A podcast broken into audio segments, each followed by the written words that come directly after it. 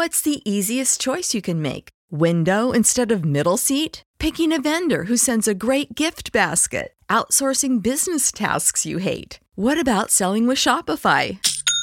Whether you're selling a little or a lot, Shopify helps you do your thing, however you cha-ching. Shopify is the global commerce platform that helps you sell at every stage of your business. From the launch your online shop stage to the first real life store stage, all the way to the did we just hit a million orders stage. Shopify's there to help you grow. Whether you're selling scented soap or offering outdoor outfits, Shopify helps you sell. Wherever and whatever you're selling, Shopify's got you covered. Sign up for a $1 per month trial period at shopify.com slash try. Go to shopify.com slash try now to grow your business, no matter what stage you're in. Shopify.com slash try.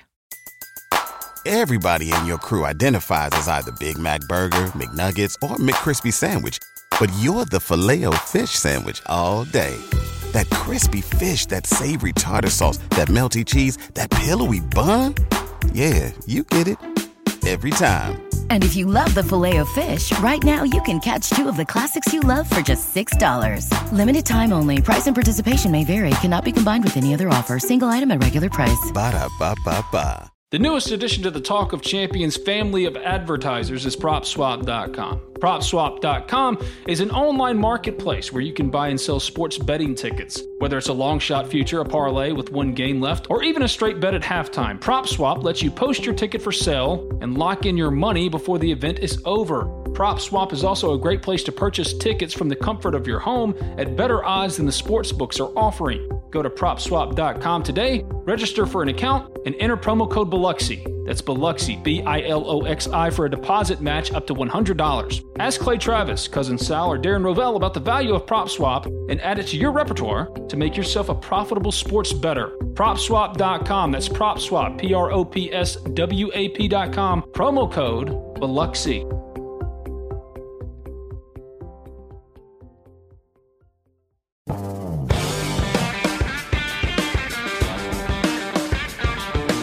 This is the best of Talk of Champions, brought to you by Modern Woodmen.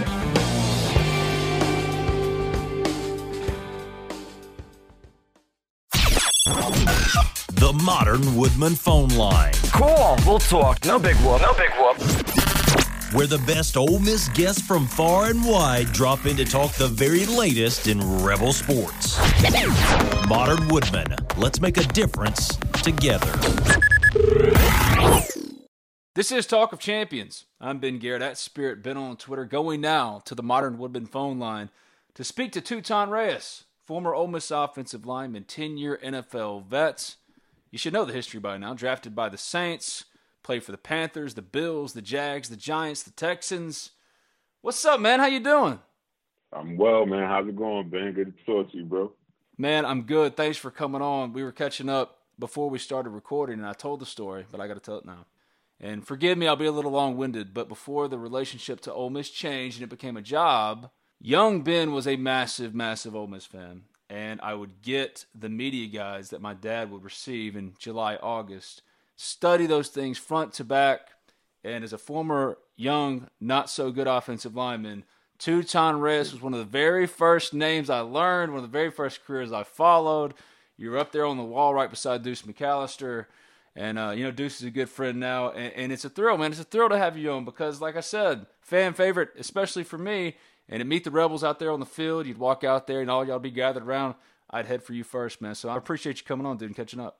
Oh man, I appreciate it. That's amazing. That's amazing. You making me feel old now, bro. I know. See, that's the thing. That's the thing. I tell that story as a 34 year old, and I'm like, I wonder if Tutan feels a little bit old right now. But hey, look, man, Oh man. the passage of time is beautiful, and your Ole Miss career, it was sweet, man. I mean, if you look back at it, 25 starts, 24 in a row at left tackle during your final two seasons, back to back Independence Bowl wins, and, and to me, two of the most memorable bowl wins for Ole Miss.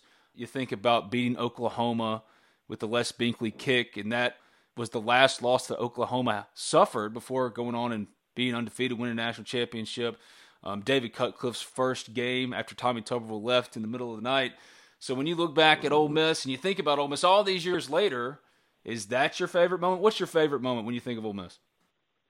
I had to go back to the first time we had beat LSU uh, in a while down there in Baton Rouge. I think that was '97, maybe. Yeah. I think that was a big one. Um, obviously, all the Egg Bowl games, the, the big fight down there. We you talked about Deuce when Deuce laid out. I think it was a recruit down there in Starkville. So that was that, that was on Thanksgiving night. That was that was a good one. But the bowl games definitely, man. Um, I think that that bowl game against Oklahoma, that that was uh, the Independence Bowl. That was crazy because it was the last game of the century, the whole Y2K thing. So everybody That's thought right. that the phones were going to cut off. And I know some of the younger Rebel fans and, and Rebel Nation, they're not going to remember this, but they, you know, thought the phones and the, and the computers, everything was going to cut off. So it was kind of cool to, to get the last victory of the 90s, uh, of the 1900s, and, and of the 90s. And then also, as you said, Oklahoma went on and, and went undefeated for like the next year and a half or something like that, and won the national championship. So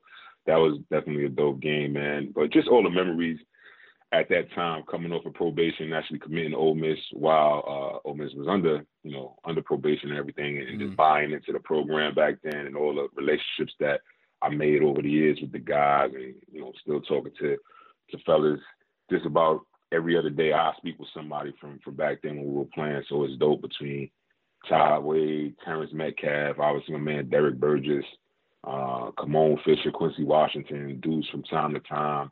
Uh, I spoke to Eli not too long ago. So, you know, just just all the guys that that uh I played with, we shared some some great times as teenagers, as young men growing up, and then uh, several of us, of us made it to the NFL too. So, you know, real real amazing times at Ole Miss. It's really weird the older you get, the stuff you remember from when you were a kid. And one of the things I remember outside of obviously Tutan Reyes, the name coming from Brooklyn to Mississippi, and I want to get into that in a second, but Kamon Fisher wearing 84. That was another one to me. That I always remember Kamon, man. I never understood it, but I thought it was so dope, him wearing 84 as a defensive tackle. Yeah, I would tell you the funny story about that. So, so Kamon, I, I want to say he came in as a tight end. Um, Yeah. And, and the funny thing, I I actually moved. I came in as a tight end as well. But Coach Nall, uh, offensive line coach, great, great, great mentor of mine, man. And um, I think Chris May was the center, and it was 95, 96, something like that. We got there, had to be 96, and then Chris May, I want to say, broke his hand. So they took some guys that were athletic, but I guess a, a larger stature, and they want to see them uh, see us snap the ball to see if we could actually snap the ball. And um, I'm like, all right, I, I figure it's not too bad. I played tight end. I, I hated offensive linemen because in high school, when I would score touchdowns, offensive linemen would get called for holding. That's And. I, and, they, and the play would get called back, so I never wanted to play offensive line. But we go over there. Quincy Washington is like, man, too, man, you better not snap that ball right. I'm like, why not? He's like, because if you snap the ball, they're going to move you to O line. Like, nah, they ain't going to move you to O line, whatever. Kamon said the same thing. So Quincy goes over there with Coach Nall, throws the ball through his leg. Kamon does the same thing, throws the ball through his leg. I snap the ball straight up to the quarterback, and I do it a few times. But Coach Nall's like, let me see you do that again. So I do it a couple more times. Man, before you know it, man, him and, and Coach Panunzio, they got me over there taking uh sitting in the offensive line meeting rooms and all of this stuff. My number changed and all of that. So Kamon, kept the 84, moved to defensive line. I Uh, wound up going from like 83 to 76, but you know I can't complain. They they literally sat there and told me that hey, you either have an opportunity, drew it on the chalkboard, so you have an opportunity to play tight end here, but now we got Rufus French. You're not going to beat out Chris Mangum. They said you can be a decent tight end, get some reps, so you can move the offensive line and, and make a lot of money one day. And they drew a dollar sign on the board and they circled it. Coach Panunzio did. And I was like, man, I tell you what, if this don't work, I'm coming back for all of y'all. it worked out though, man. So I got nothing but love for those guys. They, they Oh. really directed my, my my life as a young man. So I always send love to Coach P, Coach Nall, and everybody else that was part of that transition. Well, that's what I was going to say, man. It worked out, and that dollar sign. Money is the greatest motivator, right? Especially in sports. And so Right. you, you see that dollar sign, you know, um, you got a chance. It's funny that you bring up offensive linemen and the um, rather understated appreciation that there is for offensive linemen, because you're absolutely right. Everybody else gets the glory. You don't ever get touchdowns. And that hit home because I remember my senior year of high school, I wasn't a good offensive lineman, but my senior year, there was a fumble in the end zone, the ball's right in front of me, and I'll be damned if the guard that played next to me, I was the center, didn't dive on it before me. That was my chance, and that, that's that's what I'm that's saying. the glory, man. Yeah. that's the story you can tell a grandkid. Yeah. and I was too slow. I mean, that's the story of my career. I was always too slow. I wanted to be a tight end. No, bro, you can't be a tight end when you're running like a mid fives, man. That's just not gonna ever happen. But uh, it's really fascinating your recruitment, man. Like I mentioned, you come from Brooklyn. How did you get from Brooklyn to Mississippi? Who recruited you? Who was all involved there? Why was Mississippi? Why was Ole Miss a draw for you, especially considering the circumstances? Again, Ole Miss being under probation at the time, Tommy Tuberville taking over in what was, without a doubt, one of the toughest times for Ole Miss. Oh yeah, man. So what happened was I was um I was born in Brooklyn. Um I think I was around 11 years old, and my mother moved to uh, right outside of Atlanta. She moved to Decatur, Georgia. And when I would wake up on Saturday mornings, most kids would be outside playing or, or watching, you know, cartoons or what have you. I found Jefferson Pilot Sports, and I was like, man, I love football. So I would watch, I would watch football from like 10, 11 in the morning all afternoon. And I would see back then Tennessee had the checkered end zone. I would see Ole Miss playing with the powder blue helmets. Um, I would see Alabama, Florida, the Swamp. All I was like, this is football. This is what it's supposed to be like because it wasn't like that in New York. Back in New York, it was straight basketball and baseball. Those were the dominant sports, right? So we we lived in Decatur literally three three months maybe. My mother didn't like it. We moved back to New York. So then I moved to Queens, went to high school and middle school in Queens, and um started playing ball. So I'm playing tight end, and then John Lovett came up there. He was actually at Maine at the time, and back then, this is the '90s. Again, dated myself. Maine used to run this run and shoot offense, kind of like the Houston Oilers did with Warren Moon back in the day. Yeah, yeah. You know, four wide receivers, maybe a big tight end. So I was a tight end that could actually split out, play wide receiver, and um, he was recruiting me from Maine. But then he got the job at Ole Miss. I think he was a secondary coach back then. So he continued to recruit me. Um, you know, thought I was an athlete. Came to a couple of games. Came to a basketball game. Saw me play basketball and everything. And um, I came down here with my, my guy, Lishman Alexander, another guy from New York. Um, he played running back for the Rebels for maybe a year. Then, then uh, unfortunately, things didn't go his way. But we said, you know what? We played uh, Pop Warner together, high school ball together. We said if we can continue this going, we're going to play college ball together and hopefully go to the pros. You know, it was just a pipe dream for some two kids from New York. But uh, we both signed to Ole Miss. Unfortunately, he went to JUCO first. Uh, I came down in '95, and, and yeah, man, I did my recruiting trip. We just knew we wanted to play together. And again, it kind of went back to playing in the SEC to what I saw a few years ago when I moved to Decatur. So I'm like, yeah, if I could play in the SEC against these these teams and and and and really put some some good film together, I may have a shot to go to the NFL. So literally, that was my dream as a kid. So I put this whole plan together. You know, North Pole to South Pole is what I call it, going from Southside Jamaica, Queens uh, to Oxford, Mississippi. And um, you know, it worked out. Again, a beautiful time at Ole Miss. Was able to come down and, and had nothing but love for the Ole Miss family from from the '90s, and, and to this day, you know, I'm doing this interview with, with you right now. So it just shows how much love that I continue to get. My son Ty went there for a few years and graduated last year or earlier this year. So, you know, nothing but love, and, and it all worked out.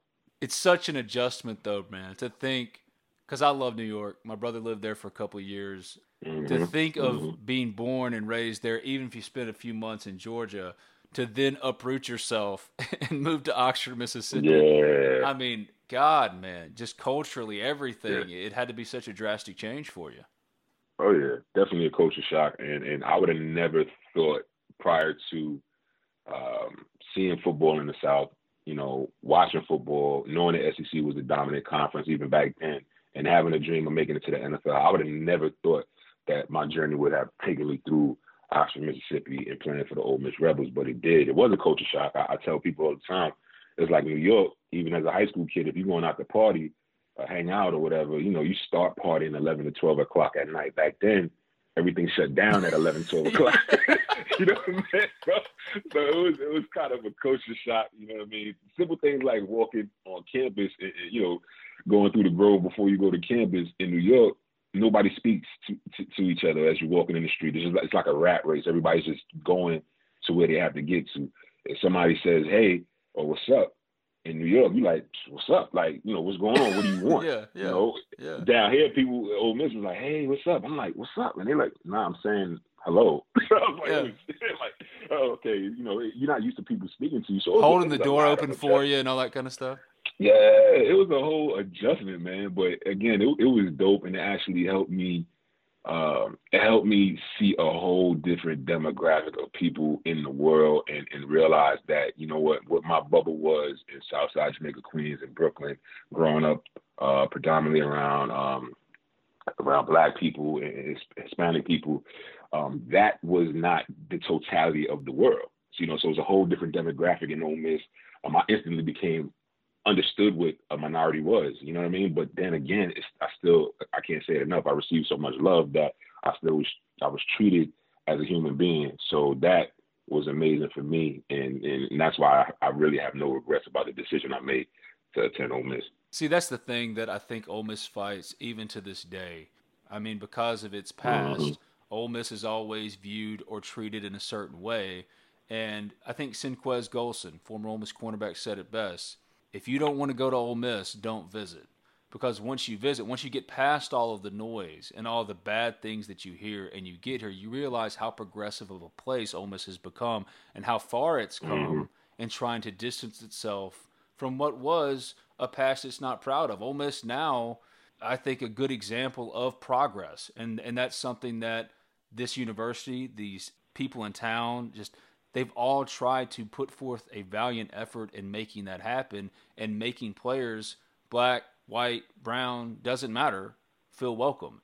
Well, I think what it is is people have a, a preconceived notion of anything that they're about to encounter or get into prior to them encountering or getting into it, right? So even when I was saying that I want to go to Ole Miss and, and back in uh, 1995, I would have people saying things, some really ignorant things like don't get lynched and you know and don't be careful of this and that. Obviously because of what the history was in in, in Mississippi, right?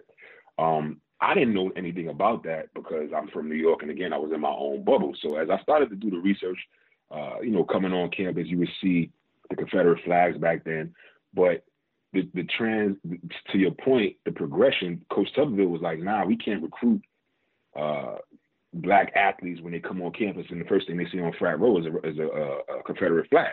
So he had that taken down. He was part of the mission to take that down back then. I think it was uh, Chancellor as well.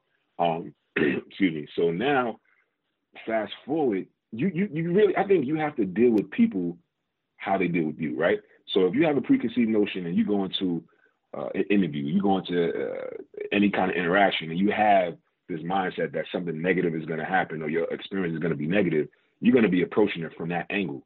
But if you actually take it for face value, take it for what its worth, and then learn about the environment you're in, learn about the people that you're in, and base your experiences or your feelings off of that, then that'll tell you how to navigate through the remainder of your days, right? I didn't have any issues at Ole Miss when I came down here.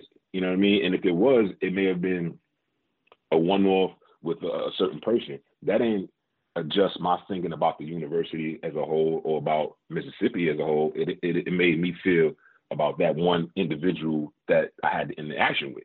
You know what I'm saying? So I think as a young man or young woman that that that's um, thinking about coming to Ole Miss, they may not have that mindset, and that's the thing. You have to be knowledgeable enough to know, you know what, this interaction or, or, or the history doesn't necessarily say what the future is going to hold. You know, behold, I should say.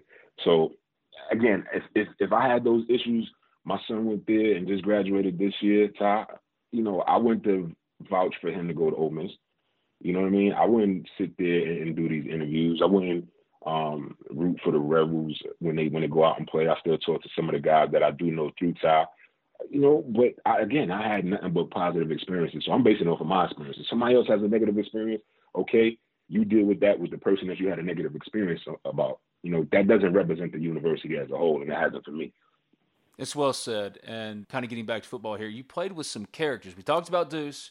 We talked about Eli. I got a couple questions about them, but first, Deuce, here's the big question. Deuce is a friend. He's been on this podcast countless times. Love the guy to death. His take on that fight in the Egg Bowl. it's as if it was Jon Snow in Game of Thrones against, you know, everybody, right? He was by himself, taking on everybody. What was the fight? And when you found out that Deuce is out there scrapping, because I think just special teamers for Ole Miss at the time, did everybody just run out of the tunnel ready to go? We'll get right back to Tutan Reyes, former Ole Miss offensive lineman, 10 year NFL vet, in this edition of Talk of Champions, after I tell you briefly about Modern Woodmen, a proud sponsor of this podcast and the one that brings you the Modern Woodmen phone line. Are you tired of working 9 to 5 for 40 hours every week just to make money for someone else? Well, our sponsor of the Talk of Champions phone line is Thomas Chandler of Modern Woodmen, and he's looking to hire new financial representatives here in Mississippi. No background experience is necessary, but you do have to be a resident of Mississippi. And what he's looking for is someone who is highly self motivated and who wants to make a difference in the lives of others. A full time position comes with benefits, such as health insurance, a matching 401k, and a pension plan.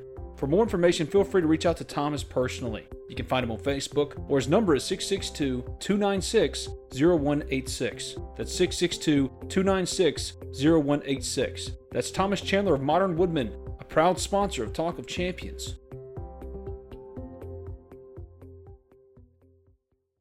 The story is so daggone funny, man. So we we obviously is a, a big rivalry with Mississippi State, right? We're down there in Starkville, Thanksgiving. And um, to your point, the special I think the special teams were out there first, and maybe yep. some of the receivers or something like that. So um, we didn't the big fellas, the linemen, the, the, linebackers, we didn't know what was going on at first because we were the last groups to go out. So we still in our locker room. So back then, this is Coach Benji Pierce. He's our strength coach, man. This is so funny. So he's out there typically getting the guys ready to, to go on the field, sending the position, position groups out, and then after a while, he comes in. He has this high pitched voice, so he comes back in the locker room yelling, "Hey, get out! Get, get your butts out there! These guys are fighting." He's like, "What? what are you talking about? Strap up! Let's go! They're fighting! Goddamn, let's go!" So we like, "What that? What is he talking about?" He's like, "Get your ass outside now!" So we all just throw a helmet on and run out. And when I say it was a whole melee going on, and obviously Mississippi State being the home team, they had their bigger positions out first. So they have their D linemen, they have their linebackers out there ready, and we're running out, basically running into a war. Like what's going on? You know, and you just see people swinging, helmets flying. You see, uh, if you look at that old tape, you see Tim Strickland running through the air doing a yep. flying karate kick at somebody. Ronnie Hurd throwing somebody's helmet. Dudes laying somebody out. Corey Corey Peterson running. Yes, Corey was running.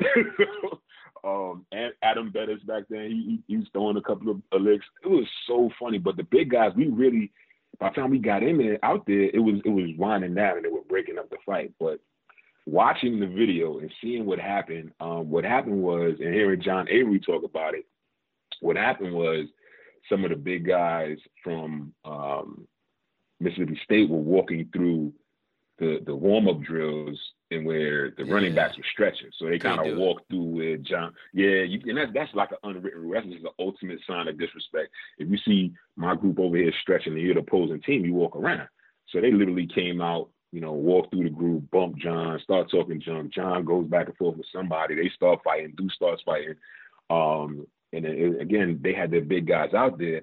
And to me, it was more like self defense. If, if you get if you have you know, 20 maroon jerseys coming at you and there's only three of you, of course you're gonna be doing whatever you have to do to make sure you make it back to the locker room or defend yourself, you know. So I think some guy ran up to Deuce and was talking junk and a bunch of guys was around him and Deuce just hauled off on him. well, it, Deuce knew. Deuce knew, I think, that they were gunning for him. They knew. They knew that. Oh yeah. yeah. Oh yeah. So it, it's so funny Absolutely. to me that Deuce, rather than look out and say, "Okay, there's a numbers game here," he just backed into a corner and like a bulldog, just said, "Screw it, I'm going," and he just started flinging, yeah. you know, hands everywhere. Yeah, and that and that's who he was. Like he was he was real mild mannered, you know what I mean. But he, he don't take junk for nobody. Tough tough kid. I call him a kid. He's a little bit younger than me. Tough guy, man. He, he don't take junk for nobody. And um, I just I just remember, and you know, I'm not to not to laugh at the young man that kind of got you know got his face busted, but he ran up on Deuce and Deuce just wasn't having it, and Deuce, Deuce gave him the business I mean, real quick. So I mean, come on, that's part of the deal. You know, that's part of the deal. John Avery used to tell us. John Avery used to tell us, hit a B before a B hits you, and that's what Deuce did. He hit somebody before they could hit him. So I, you know, I ain't mad at it.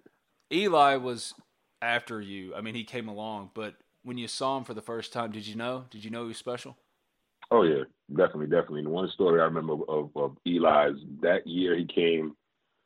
His freshman year was my senior so Romero Miller was still getting uh, all the reps and everything. Uh, Romero did a fantastic job over there at Ole Miss, but I came back and I saw Eli during the um, during the spring game, and I was training for the draft and everything. Came back and I saw Eli throw it about 75 yards in the air.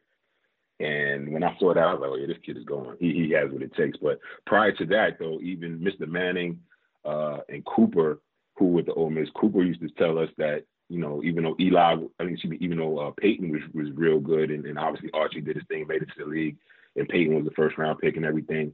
He said Eli has what it takes to to, to be the next one up, and we kind of like, nah. Have you seen what Peyton's been doing over the years? You know what I mean? Yeah, yeah, yeah. Um, yeah, man. But Eli definitely did his thing, man. Had a brief opportunity to play with him when I was on the Giants briefly, and, and I think it was 09. So I'm just happy for his career and. uh what he's been able to do, what he's been able to represent. Obviously, model citizen, done did everything the right way. Won a couple Super Bowls on the way. That that don't hurt at all either. So um, real real happy for Eli, and he did exactly what he was supposed to do, which was win. Retired. You're gonna have his number retired by Ole Miss. You think he's a Hall yeah. of Famer? Absolutely, hands down, hands down. He retired from the league with I think he was maybe the top seven. No, he was at least seventh in the top five quarterback category. So that's passing yards, passing touchdowns, um, uh, reception, oh, not uh, completions, I should say. So several of the passing uh, t- passing records, he was in the top at seven at least. Not to say he was seventh, but some he was top five. You know what I mean? So, and he has two Super Bowl rings. So there's no question in mind that, yeah. that Eli is, is a Hall of Fame guy when it comes to the NFL. And anybody that says that just hasn't studied his career uh, long enough or is focusing more on the negative than they are the positive because he definitely did his thing in New York with the Giants. I'm a Giants fan too, and I'm with the Ole Miss, so obviously I'm biased uh, knowing him as a young man, but still his body of work on the field, he definitely is a Hall of Famer. I don't understand the debate. You look in the Hall of Fame, how many guys won two Super Bowls and both times in both games with Super Bowl MVP? They don't win without his right. throws, and he's not in the Hall of. Fame. I, I just, it, to me, it's not even a, a discussion. He's a Hall of Famer. But you bring up a really interesting point that you got to play with Eli in 2009 when you were with the Giants. The relationship with other Rebels, especially those that come behind you, the young guys that you maybe didn't play with. Of course, you're going to have a relationship with Deuce and John Avery when they go to the Dolphins, the Saints. But those other guys that come up, is it the still same kind of fraternity, camaraderie with guys, even if you didn't play with them just because it's Ole Miss and they came from where you came from? Yeah, yeah, it definitely is. I think um, obviously we we become the old guys. You know what I mean? And it's funny to see it, but I, I want to say my my generation, we were at least to my knowledge, we were the first generation of of Ole Miss rebels that had so many people in the league at one time. You know, our starting five offensive linemen all went to the NFL, and our backup guys. So I was at left tackle. Uh, Terrence Metcalf, my brother, my roommate, he was at left guard uh, my senior year this is, and Ben Claxton was at center. Um, Keidrick Vincent was at right guard. Big Todd Wade was at right tackle, and then we had Shane Grice as a backup. So all all five, uh, six of us went to the NFL, right? And then of course we had uh, Ronnie Hurd. He had he made it to the league. Uh, Kendrick Clancy, Stack. Bird. So all of us, yeah, Stackhouse, Deuce, obviously. Um, all of us made it to the league, you know, and Armegis Spearman. So we were the first group that really had so many people in the NFL at one time, and then it just kind of expanded and blew up from there. So now you see some of the younger guys that they may recognize us, or more so when they come through Ole Miss through the hallways. Now, uh, Ole Miss is the, the, the, equipment staff has done a tremendous job, and everybody down there building out the the um the indoor facility, and you see our names are up there, our pictures are up there um, you know, it's almost like paying homage to some of the guys that came before them. So when they see us and they recognize us, then it's definitely all love. And, and obviously, when we get a chance to come back and catch some games, you get a chance to talk to some of the guys that are there and, and put a bug in their ears. Just wishing the best, them a couple of uh, a couple of pointers, things that you see, maybe watching the game that they may not get. And it comes from a different perspective as it's a player that's been there and it's a player that's uh, been to where they want to get to. So you know, it's always love when, when you see some of the younger guys that um. And with social media now, everybody's connected. So yeah, it's yeah. always love when you talk to some of the younger guys that that are rebels now. So there's pride when you see DK Metcalf, AJ Brown doing their thing. Oh yeah, oh yeah, absolutely. Yo, DK, my nephew, man. So he, he, uh, Terrence, oh, that's right. That's right. Yeah. Yeah, yeah, yeah. So Terrence, Terrence was my roommate, and um, you know, and Todd, we had him about the same time. So Todd, Ty, and DK used to, you know, make noise in the dorm room back in the days and everything. Actually, DK was on our podcast on uh, the Behind the Mask, Behind the Mask podcast with Keo Spice and I not too long ago. He did a great interview, so definitely appreciate that. Uh, Pat Willis, he came after us, but he still he's, he's become a friend. He's been on the podcast as well. So definitely the younger guys that are coming up always show love to the older guys that have been there and paved the way. Well, you mentioned all the talent you had. Tubb was really responsible for that because, again, coming off of probation, the recruiting he had to do, he, he did miracle work in many ways in terms of bringing talent yeah. to Oxford. So I got to ask you before we get out of here when he left, what was your response to it? Oh, I'm I'm vocal about this, man. I've talked about it over the years. I think it was I think it was cowardly. You know what I mean? And, and the reason I say that it was because of how it it all happened, right? So we heard the rumblings of it prior to the game, like literally before the game. I think uh, I guess it was the Mississippi State game. So right before the game, you started hearing rumblings about it, and we, I think we had like a little meeting prior to the game, and and Coach Nall again, our offensive line coach, was was talking to us, but the way he was talking and Coach Tubb was talking were like it was a bit different in the, in the conversation. So it was like, all right, this may happen, but we still had a game to focus on. So after the game, again, the conversation was when you get older, there's gonna be a time in your life where you got to do things what's best for your family. I love you. Da, da, da. It was almost like saying goodbye without saying goodbye. And this was Coach Nall, right? But we didn't hear anything from Coach Tubb because he said he ain't going nowhere. We didn't hear anything about that till the following morning on ESPN where they said he left at like two in the morning and went to Auburn. Now he's gonna be the coach of Auburn. So we was pissed. We like, bro, we, we came, we bought into what you as young men, we bought into what you were selling. And for me, like I came from New York and, and from me vouching for Ole Miss, I got a lot of guys from the Northeast to come down here. The Derek Burgesses, Tyler Williams, you know what I'm saying, uh, Andre Harrison. So a lot of us came down back then from the Northeast based off of Coach Tubb and what he was preaching. So for him to leave like that and not even have the the, the I guess the the comfort or whatever it might be to, to, to say, look, this is a, a, business decision. This is why I'm leaving. To me, that was cowardly. I think he could have handled it better. But then again, I don't even know if coaches do that now. So maybe that's just the way things, you know, how it operates. But I think he could have handled it better. And the worst way for us to hear about it, if that that bitter taste was to see see it on ESPN the following morning. And now he's about to be a senator, a United States. How senator. about that? Oh my God! I heard, I heard about that. So it was funny. I went to the I went to the Auburn game last year uh, with Takeo Spikes down at Auburn, and Coach Tubb was actually in one of the booths next to us. And Tequila was like, man, you want to go over there and, talk to him? I was like, nah, he got it. I'm cool. I, was like, nah, I'm all right, man. I'm to chill where I'm at. But, you know, it ain't, it ain't, there's no love lost, there's no hate gain. Um, it, it just is what it is. You know what I mean? I, if he makes a senator for him personally, I, you know, happy for him, good for him. It's all good. It's, it's he helped me get to where I wanted to go. So again, there's never no love lost, there's no hate gain, and like that. It just kind of is what it is. All right, last one. Are you going to watch the Florida game on Saturday? Yeah, I'm gonna try to catch him, man. I got some running around to do. Definitely gonna try to catch him. Want to see what uh, Coach Kiffin can do, man. He he obviously offensive mastermind can develop talent, get young men to buy in, and can tr- turn a program around. Um, it's gonna be interesting to see what he does. You know, Matt Corral has the arm for the Lane Kiffin type type offense when you want to get the ball down the field. Um, but then again, I was at the LSU game last year, and I saw what Plumlee was able to do when he was out there. You know what I'm saying? He could do his thing with his with his feet. Um, Snoop Conner out there, Ealy, home run waiting to happen. Um, I'm I'm happy for Elijah Moore. It seems like he's going to be the next NWO member to take his talents to Sunday. Um, but it's going to be a tough game. I'm not going to lie, just because I think Florida has the experience up front on the offensive line, and our defensive line, while they have some talent, I don't know that they have the depth needed to to, to go into there and really uh, matchup. So it'll be an interesting game. Obviously, I hope the, the Rebels come out and get that win. Um, but yeah, I'm gonna, I'm gonna do my best to catch it, man. Definitely gonna do my best to catch it. I want to see my young homie Ryder Anderson be healthy this year and do his thing because I think he's an incredible talent out there. When he's healthy, can get after the quarterback. Um, hopefully, the Rebels could, could put some some stuff together and start off the season right. He's Tutan Reyes, former Ole Miss offensive lineman, 10 year NFL vet. At Tutan Reyes on Twitter. He got his own podcast with Takeo Spikes Behind the Mask. Check that out wherever you get your podcast. Thanks for doing this, man. It was a thrill. I appreciate it. We'll do it again. Absolutely appreciate it. Everybody in your crew identifies as either Big Mac Burger, McNuggets, or McCrispy Sandwich. But you're the filet fish Sandwich all day.